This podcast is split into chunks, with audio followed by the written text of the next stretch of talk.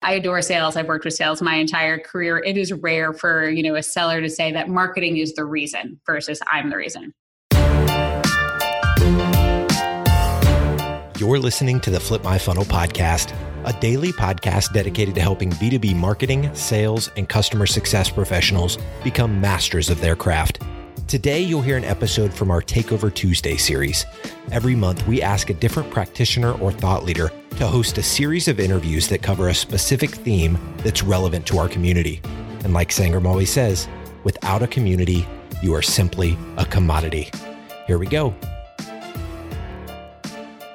Sangram here. Welcome to another episode of Takeover Tuesday. This is third in the series that Daniel Rodriguez, who is the head of revenue uh, at Alyce, and he's doing again a phenomenal job with bringing really, really amazing people. So if you haven't heard uh, so far, go back to Tuesdays and you will hear Lisa Ames from LucidWorks talking and demystifying what account-based marketing is all about. Then you had Dave Rigotti, who actually went through this phenomenal journey of Bizible to Marketo to Adobe and still continue to do ABM. And uh, I cannot wait to hear who you have now in this series and what this series is all about. So, Daniel, again, welcome to this show.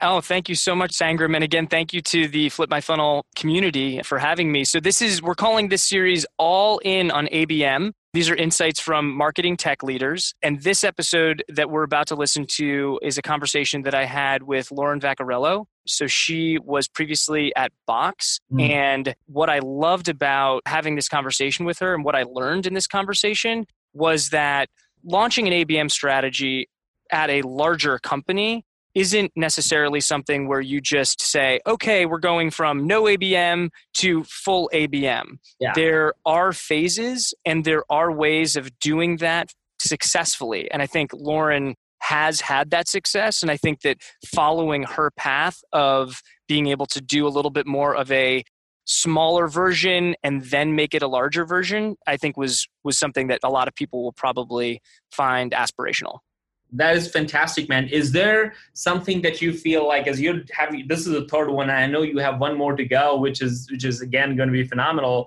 Are you seeing like a consistent pattern of sorts in these uh, interviews of how people are thinking about abm how they're doing it? Is it is something starting to make like more sense to you or demystified for yourself? I mean, I think that if there's one specific thing that all of these have in, in common, it would be that you have to have alignment with your sales team about which accounts you are doing things for. Yeah. It starts there. The programs that are being executed, the degree to which you are investing all of your programs and people into into that approach or not can vary. I'm talking to people that have been all in and that's why we're doing this series. But if you don't start off with the right accounts and get the alignment with sales about those accounts, in particular, having sales be involved in the selection of those accounts, I just think that you won't have the foundation that you need in order in order to build on top of it. I love that. I love that insight, man. So let's go.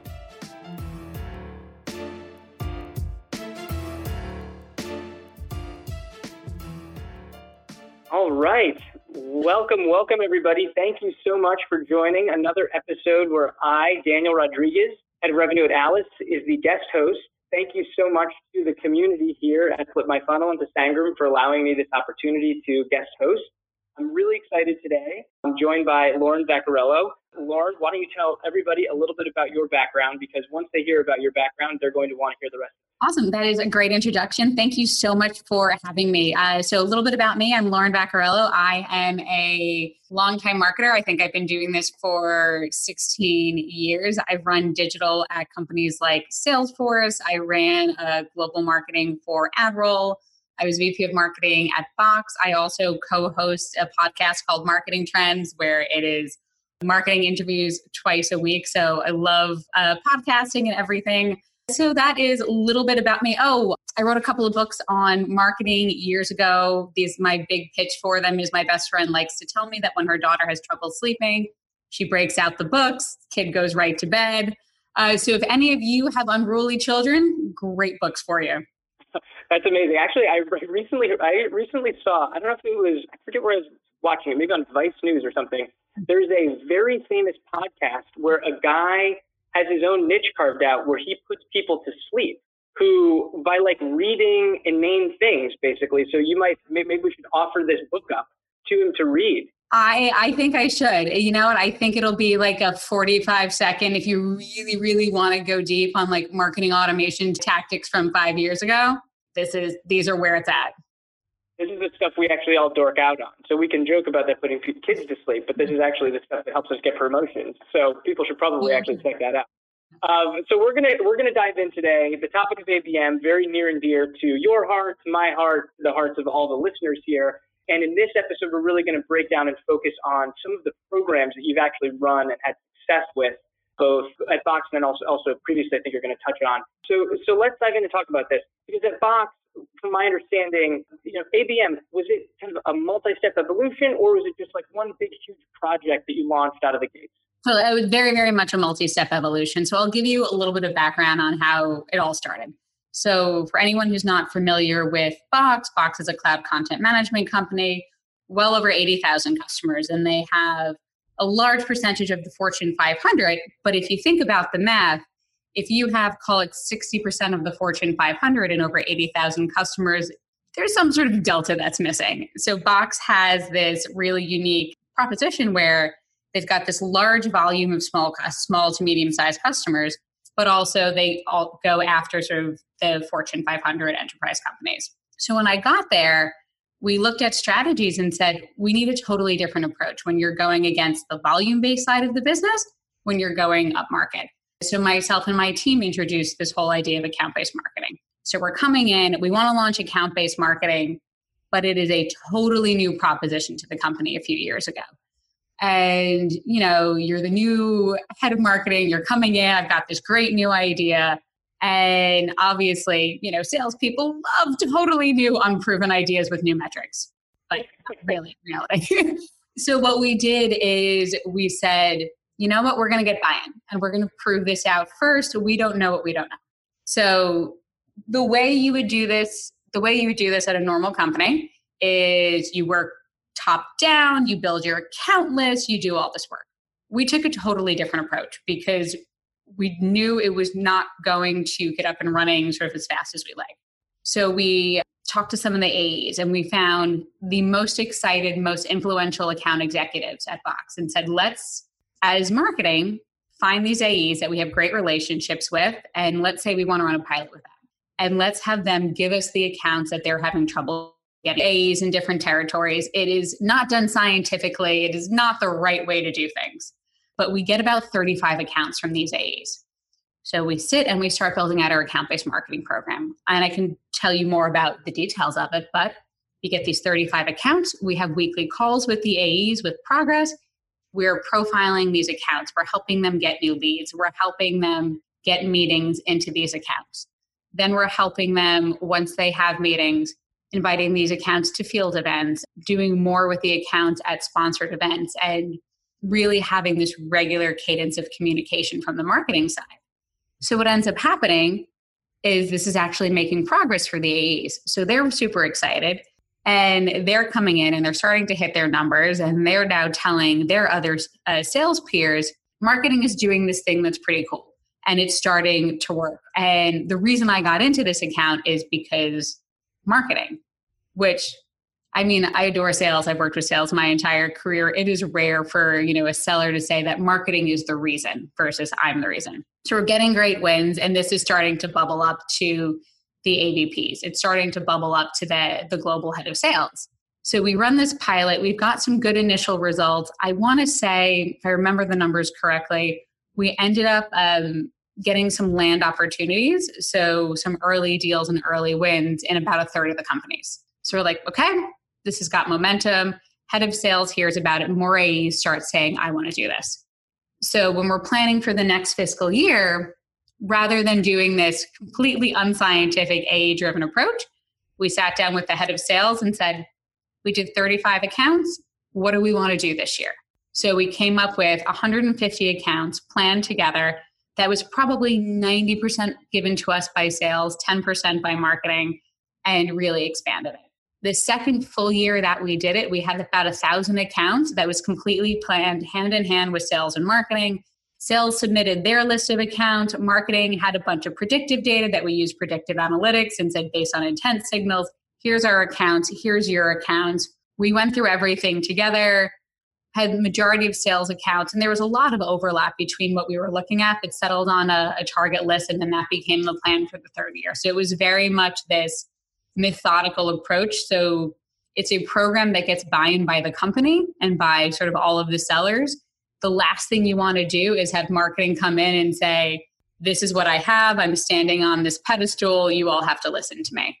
So you're saying it was an evolution that, that was three phases basically, and it was three full years in its um, evolution?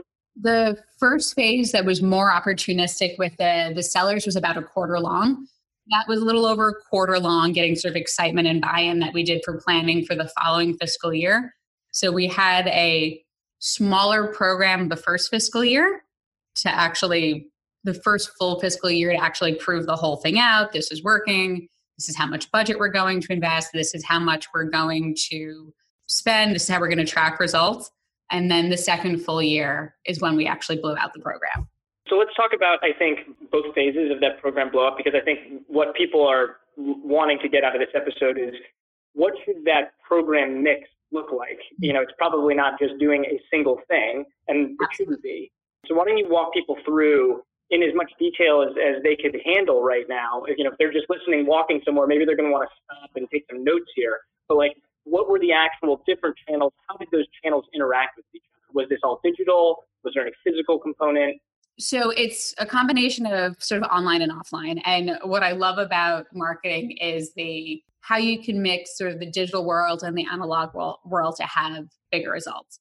So a couple of things. First, what we ended up doing was what's the right stage to target.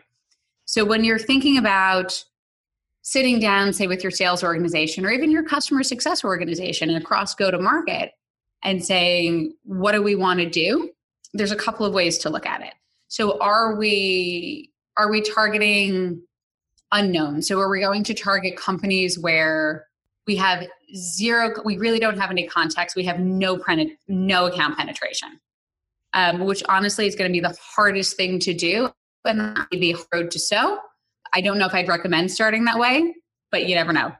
You also have another stage that's really going after using account based marketing for existing accounts where you're doing a little bit of prospecting. So there's uh, they're a little bit engaged and you're really trying to sort of up your game. You can also look at customers where you have really low penetration, but maybe you can your total addressable market in your account say is a thousand seats and you've got 50. So you can start looking at where you've got low deployment, low penetration, you want to go deeper there.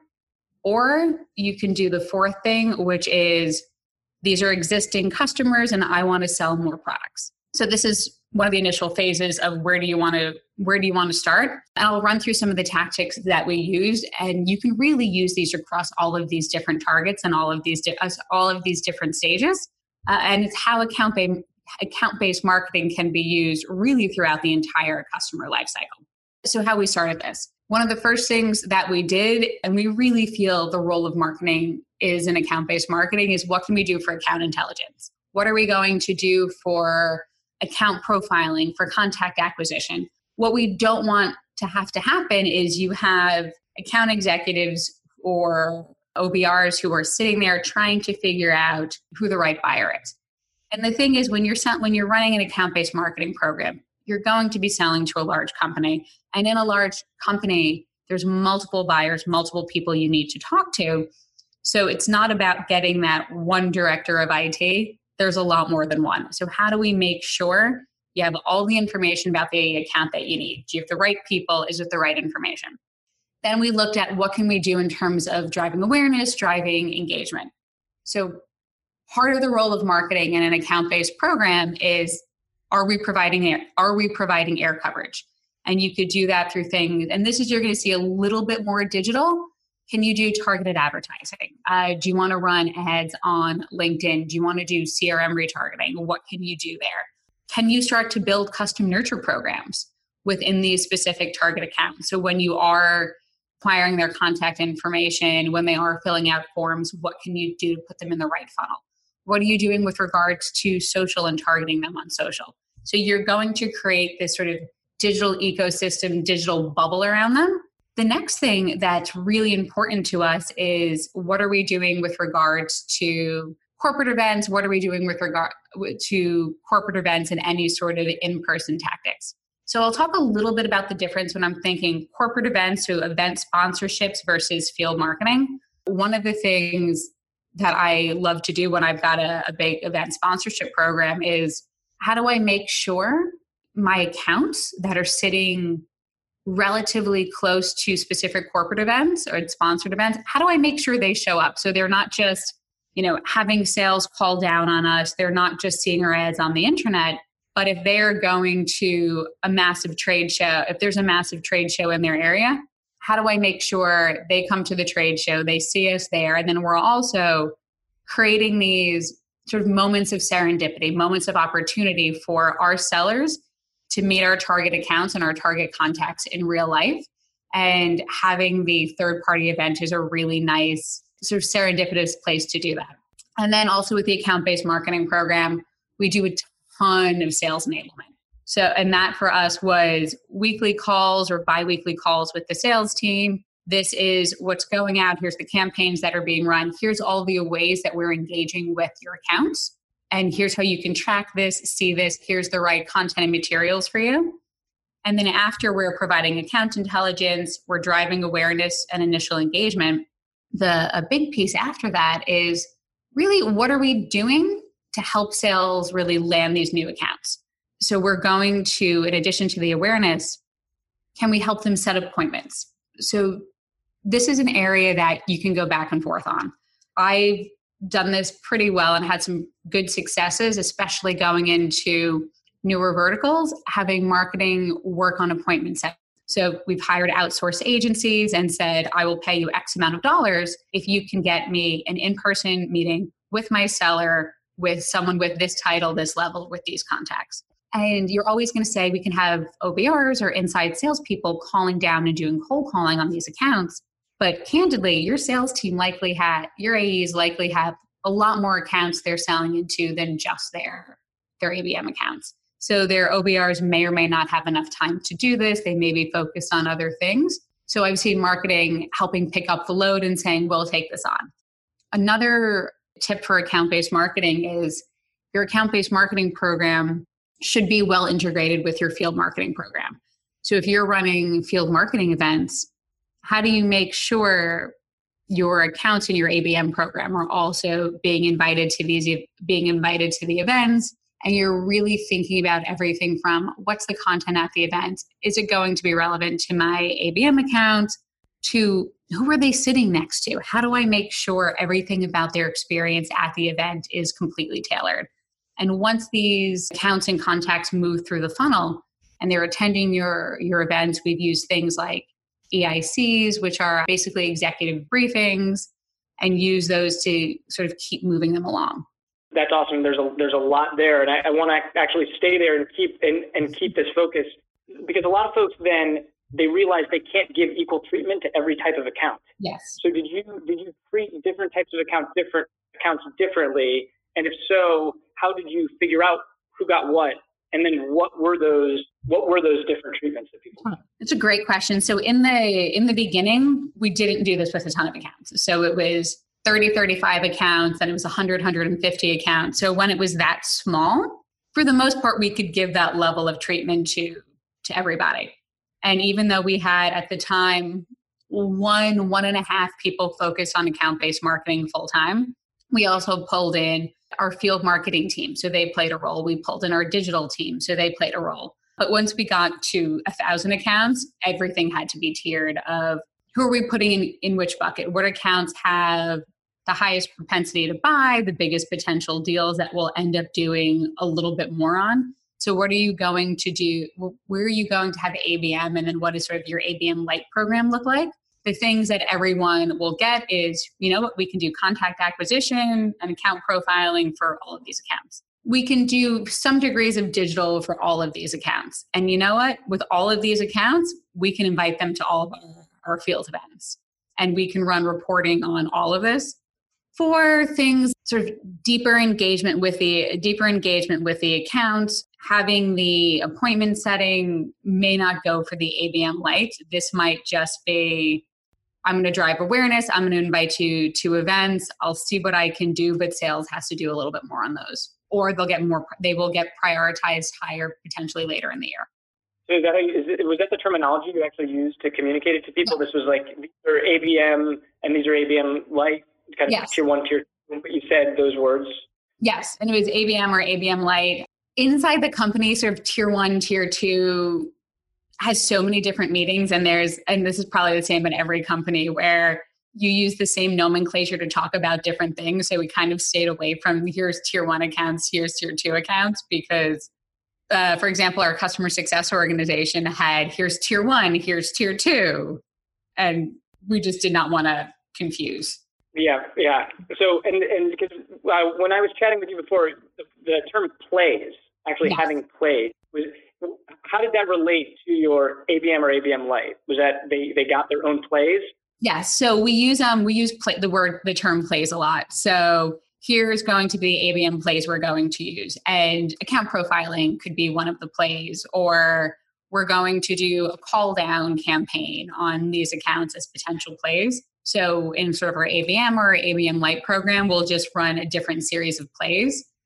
The difference between the play that you get for ABM and then what you take away from that for for ABM light. we're actually part of it is going to be spent. We are going to spend more money for a larger sort of top tier ABM accounts versus our ABM uh, ABM light accounts. Just you can't spend. You can if it's your entire marketing, the entire way you go to market, you can spend more money. But since this was we had to run our ABM program and we had a lot of other sort of programs, including our volume base, we just didn't have an infinite amount of money. So in our core ABM accounts, we can spend X amount of dollars more, and our sort of ABM light accounts, we're not going to have the same spend volume. We're going to reduce spend on digital, on social. Everyone can get invited to a field marketing event. We would love to have all of you there, but other things we're just going to reduce. Got it. All right. Um, last last question before uh, before Ooh, the bonus round. If rounds. you are, uh, what's one thing you could go back and if you could go back and do it all over again, um, that you've done you Oh, would have done differently? great question. The way we started account based marketing, honestly, was not as efficient and just the hardest road to sow. We started with accounts that we had pretty much zero penetration in, absolutely no luck whatsoever. And to be candid, marketing had to prove itself. We had to show that this is going to work and we had to really get the buy-in from sales. And at the time where this when this program was launched, the relationship between sales and marketing was really tenuous and we really had to go in and build trust i had just joined the company and it was about how do we build trust with the organization and how do we probably take on a little bit more of the heavy lifting so we said what are the accounts you're having no luck in we're going to go and we will here if i could do this again and or actually you know what launch abm at a, another company and think about this in another organization that's always going to be your hardest path. Look at maybe you start this from an expansion perspective, or you've got small penetration, or you want to do this from an expansion perspective. That it will be a much easier way to kick off your program and a much easier way to start. Also, the best way when you're coming up with who your target accounts are, having the both from a strategic perspective, building the account in the same time as you're also looking at what does all the data say? Because the first full year we did this it was sales tell us what accounts you want. The second year it was sales tell us what accounts you want and here's all of this additional data. That's the best place to start is get sales input but use real data use predictive analytics use intent information and come up with that sort of list uh, if i could do the whole program again it would be easier accounts to go after and using uh, the basically the way we did um, coming up with the target list in year two. Awesome. That is great. Well, thank you very much. You've now completed the regular portion of this episode and on to the bonus round. Love bonus rounds. Okay, we'll see if you are still feeling that way in a second. Do you like to sing? You know what? I grew up in the Bronx, so my singing voice is not so hot. I'm not J Lo. well, what we're going to do is we're going to do a fun complete this song game okay. where we'll sing a lyric and then you have to sing what comes next in the song. I forget. There's like a show that does this. I forget the name of the show. I did not make this up. I don't want anybody accusing me of trying to say I made this game up. This is not. A, this is this is me of a different game. This is just us having fun. So you'll try to finish that line, and then and then you'll tell me what the song is. Okay. Okay. We'll do three of these. Okay. Okay. Um, I am known for singing the wrong words to popular songs fairly regularly. So. Well, this would be great. So these are all these are all popular. They've been around. Some have been around for a lot longer than others. Yeah. And if you sing the wrong words, but then you get the song correct, I think that this judge of one will to give you okay. we'll, we'll, have to give you credit. So we'll just we'll yes. just see how. All right, here we go. Ready? Okay. I want to run. I want to hide. I want to tear down walls. I want to touch the sky. that was that was almost the correct lyric. Spoken, by the way. We're looking for a little intonation here. I believe it. I want to tear down the walls that hold me inside. Oh yeah. Oh, what? It's U2. Hang on. you too. The rest of, it's U2. I've got to sing the rest of the song in my head.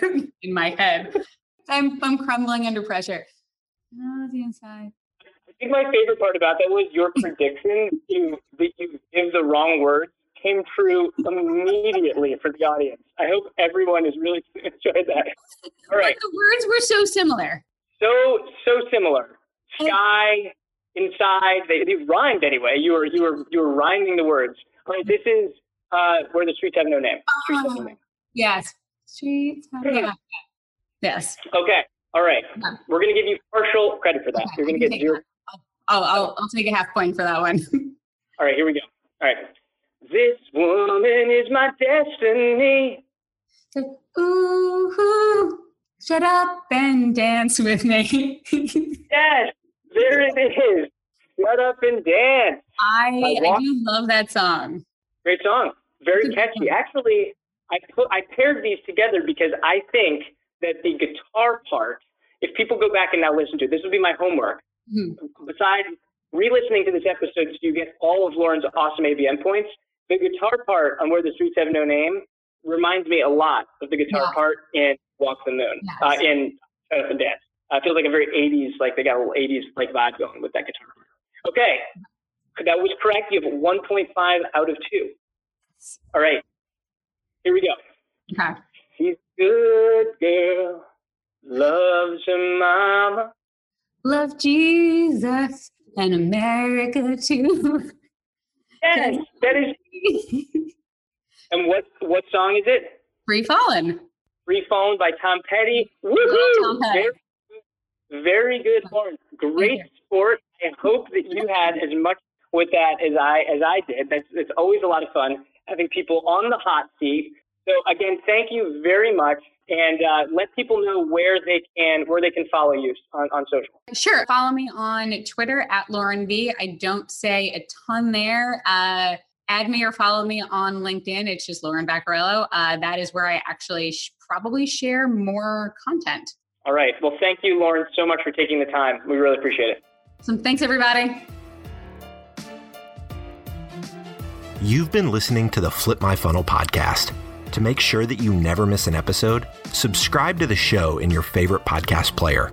If you have an iPhone, we'd love for you to open the Apple Podcasts app and leave a review. Thank you so much for listening. Until next time.